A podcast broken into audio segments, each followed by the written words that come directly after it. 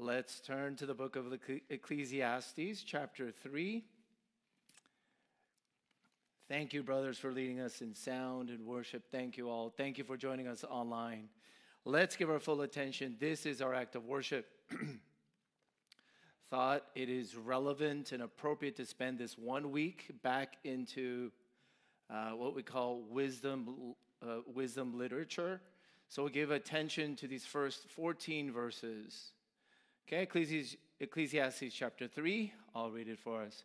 For everything there is a season and a time for every matter under heaven a time to be born and a time to die, a time to plant and a time to pluck up what is planted, a time to kill and a time to heal, a time to break down and a time to build up, a time to weep and a time to laugh a time to mourn and a time to dance, a time to cast away stones and a time to gather stones together, a time to embrace and a time to refrain from embracing, a time to seek and a time to lose, a time to keep and a time to cast away, a time to tear and a time to sow, a time to keep silence and a time to speak a time to love and a time to hate, a time for war and a time for peace.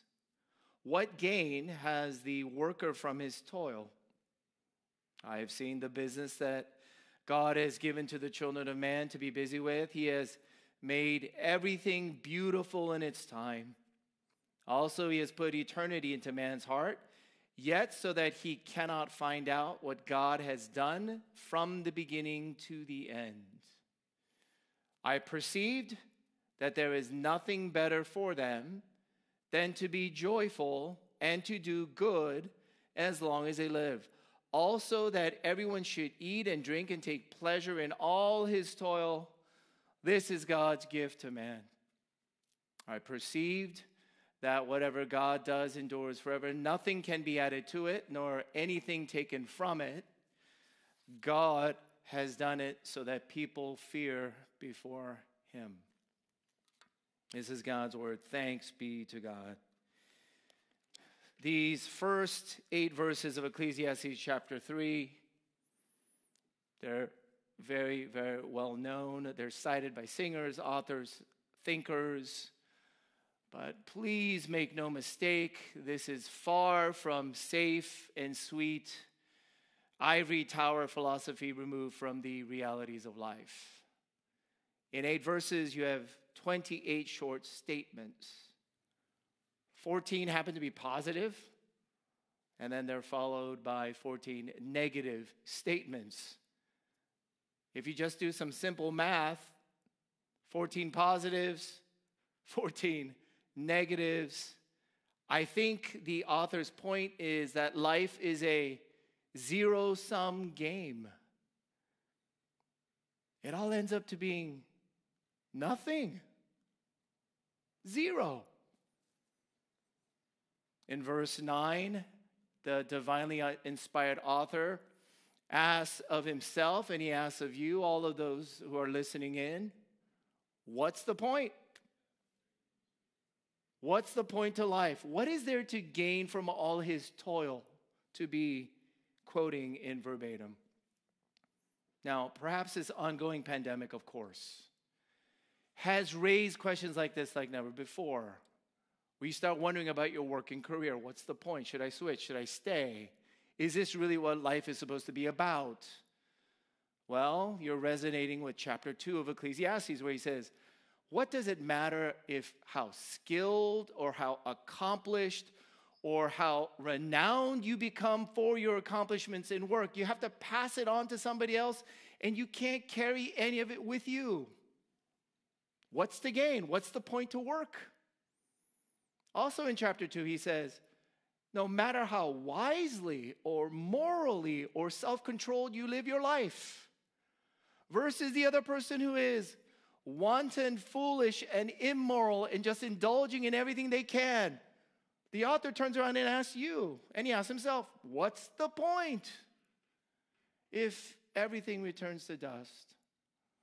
Last but not least, in chapter 2, the author asks of you and asks of himself, he says, I amassed houses and gardens and plants, servants and slaves, silver and gold. In chapter 2, verse 10, he says, I kept my heart from no pleasure. He lived a life that billionaires still envy. He said, Anything I saw and wanted, I did. But here is his haunting conclusion everything he tried or wanted to do, he did. And his haunting conclusion throughout this book, which is full of God's wisdom, is all is disappointing. All of it amounts to zero. Meaningless, meaningless. Vanity of vanities. So I'm sure a lot of you are very glad that we did not show up in person today. The divine, divinely inspired author asks, What's the point? What's the gain? And he concludes, It's vanity. It's all a waste.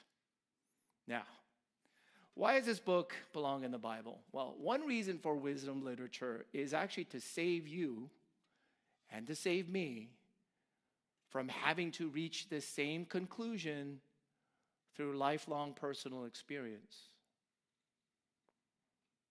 The reason for wisdom literature is to protect and prevent, save you from lifelong regret, disillusionment, where you find it's all really empty at the end. This book, in other words, is a deconstruction of life apart from God. There are many church folks right now who are deconstructing their Christian faith and Christian life. My heart goes out to you. And questions must be asked and answers should come forth. But this book asks well, if you don't have any faith in God, God is not an absolute, there's nothing objective, there's nothing transcendent. What is life like without God? And this is where he says, all of it, all of it. What's the point? Why should you care? oh, in one verse he says, as we observed in a very sober way, along with our national consciousness yesterday, 20 years since 9 11, here's what the author would say Why do you care when and how wars begin or when and how wars cease? I, I don't mean to sound cold or even cynical about this. I'm just quoting scriptures. Apart from God, why does it really matter when we remember such courage and selflessness and sacrifice and compassion on that day? And all the kinds of shock and awe and terror and horrors that were repercussions from 9 11. Oh, you do know, attendant to that was 20 years of war in a place called Afghanistan that we all as a country, no matter what side of the aisle you're on, mourn how this ended, and it continues to create so much turmoil. Oh, back to the author again. Here's what he asks Why should you care? Why do you care so much? What does it matter?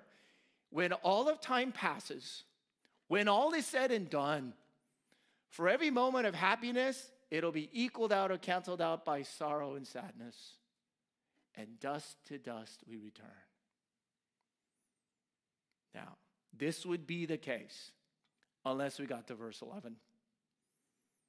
Verse 11 is a surprising, radiant turn where he starts to admit God, God somehow, in some way, were it not for God, were it not for God's existence, were it not for God's work, in somehow, some ways, he makes and is making everything beautiful in its time. So, what do we do with this? What can we learn? God makes everything beautiful in its time. What can we learn from this? Three things, real quick. First is humility. Humility. In verse 11, we just read that. We cannot add anything to it, but God makes everything beautiful in its time. Verse 11 summarizes the first eight verses. And notice these occasions here, again, in the 28 short statements or phrases. These are not occasions which we can plan, control, manipulate. They just kind of happen. And we just have to learn how to deal with it, if you will. We have to learn how to respond to it. We have to learn to live with it. Beginning with the first verse, the bookends of life. How much control do we have over that? There's a time to be born, and there's a time to die. Yeah, I was reading last week in the LA Times in the most ambitious, effusive terms. Back in 2018, then Governor elect Newsom, governor of California, after he won a landslide victory in his speech, he declared this The sun is rising in the west, and the arc of history is bending in our direction. End quote. Now, certainly, as you know me as your pastor, I am not saying that he will or should be recalled and replaced. I am making an observation across all power bases, all public leaders, of the hubris involved in making a statement like that. We are bending all of history in our direction. No, not so. Verse 11 again God alone uses everyone, everything, every moment to bend everything in His direction back toward His will. Back toward His will.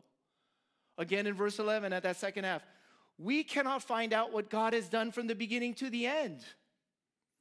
Not only is God alone have the sovereign power to bend everything back toward his will, we can't even figure out what he's doing in time. We want to figure out because he has placed eternity in our hearts, but we cannot fathom. There is no human being who can fully calculate and comprehend what God is really up to in time.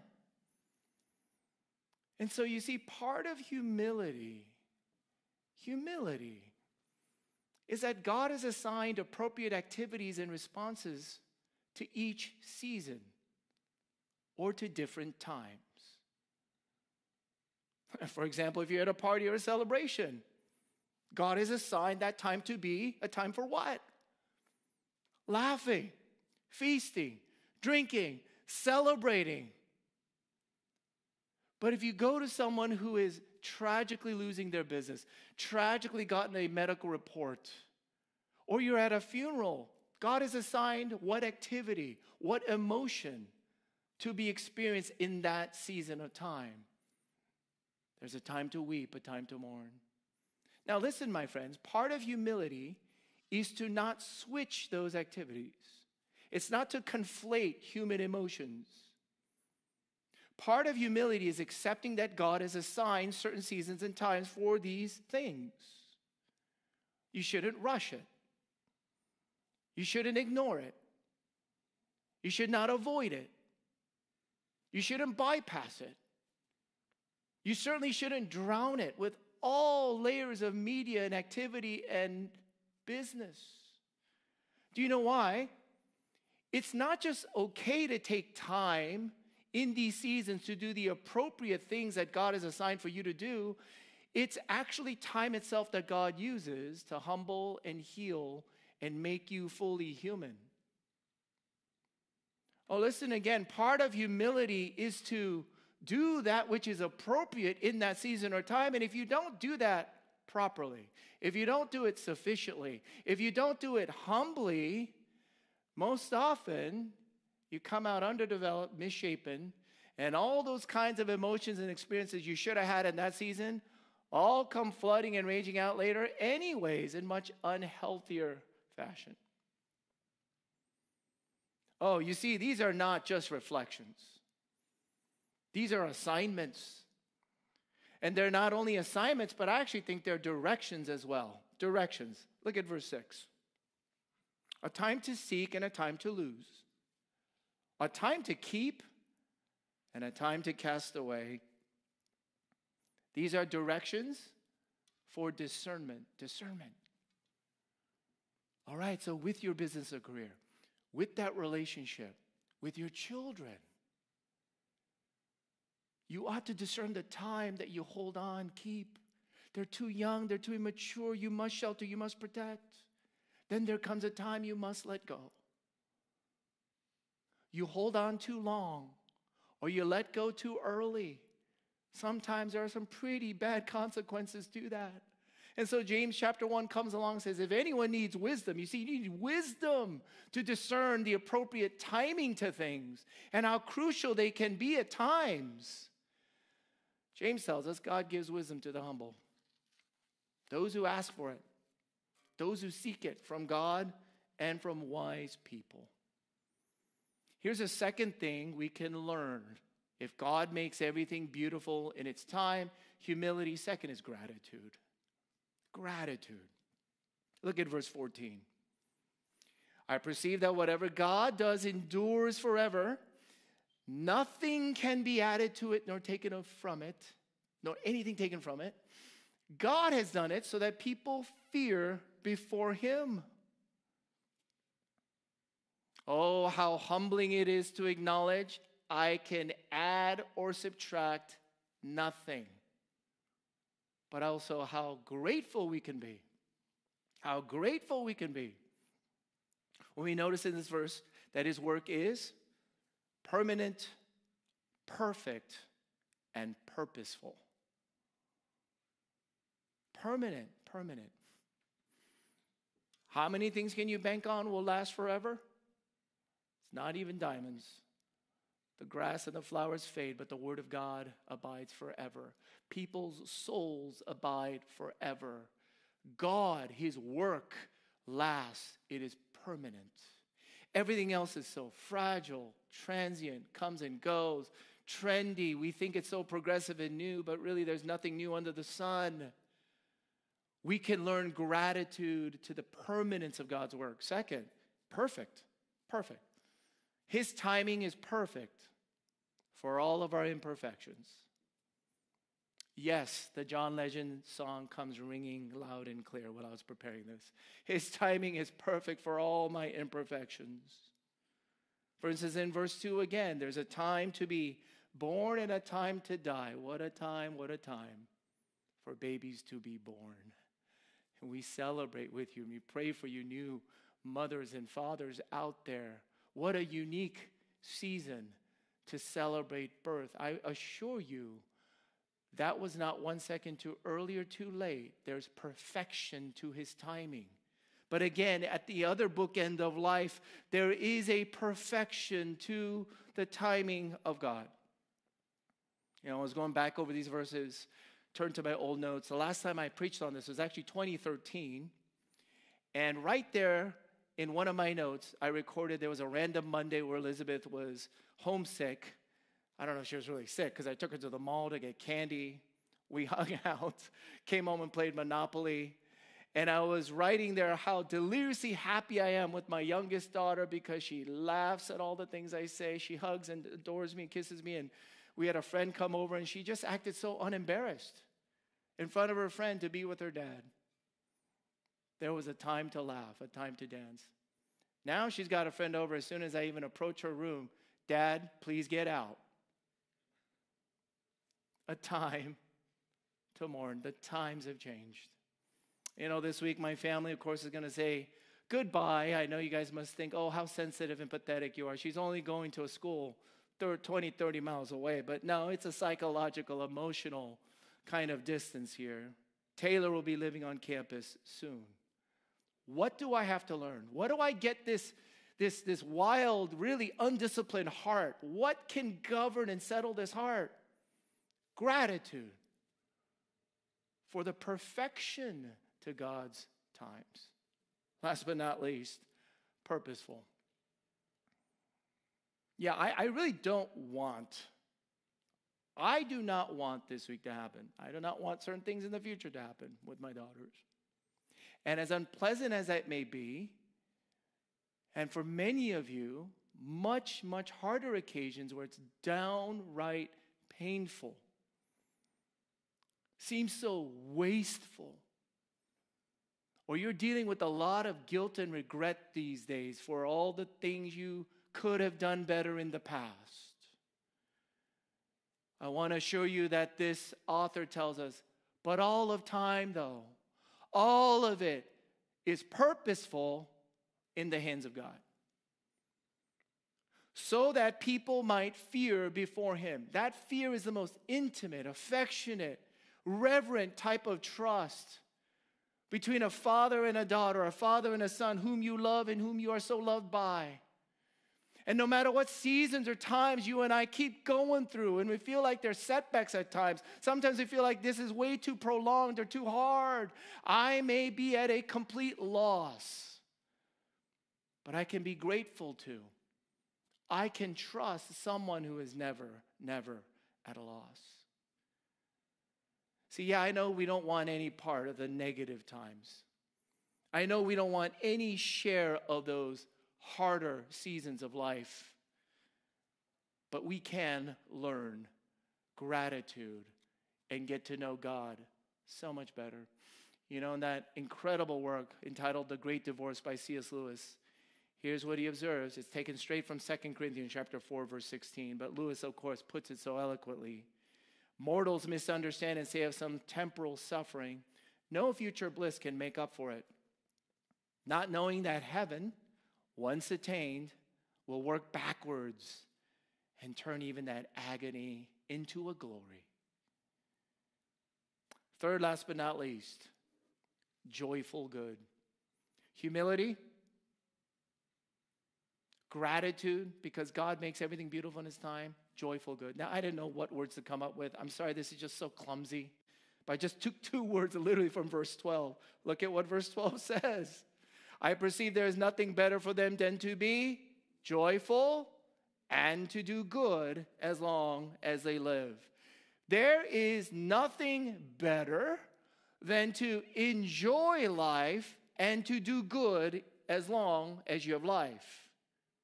Also, there is nothing better for Christians and the church in her witness to a world dying for joy uh, an author by the name of Rebecca McLaughlin.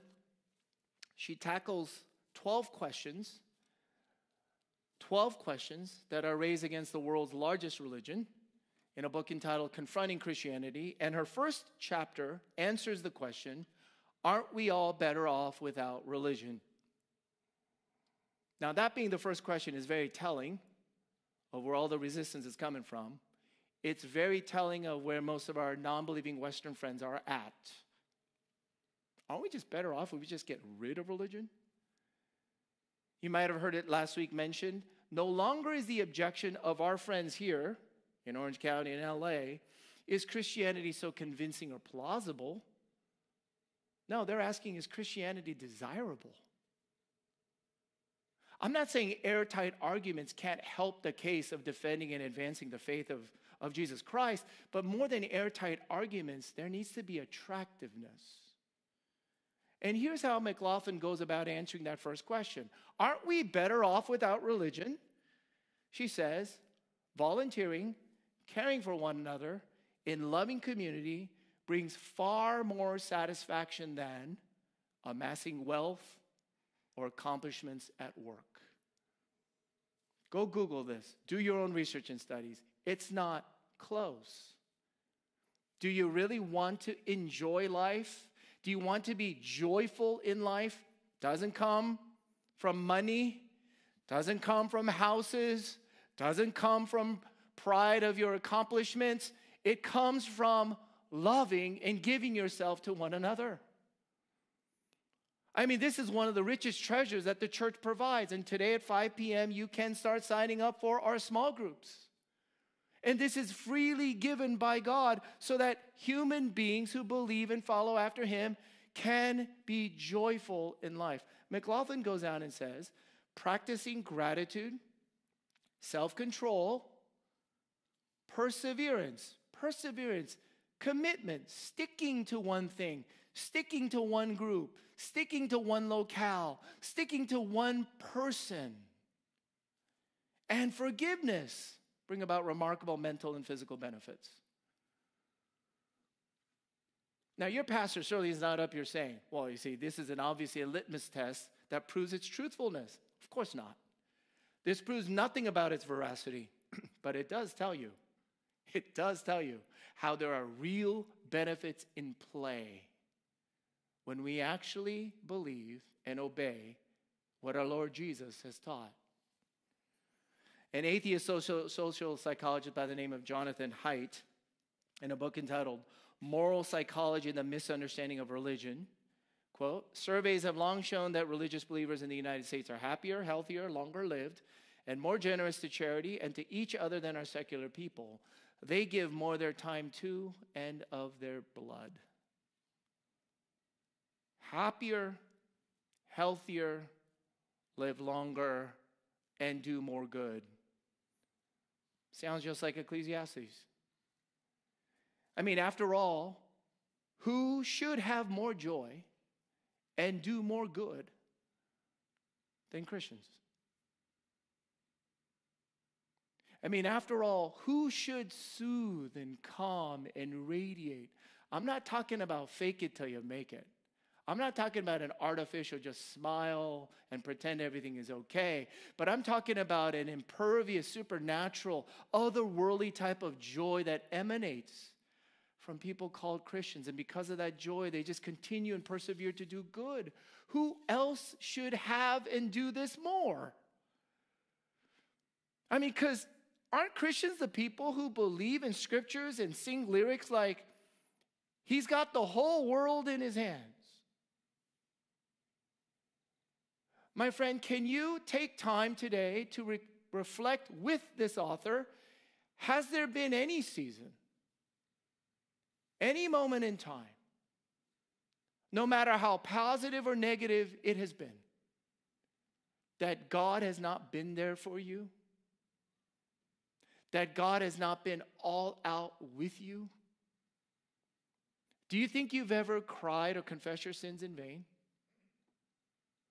Do you think you've ever gone about doing something to build someone, uh, uh, someone else up in love that that is wasted?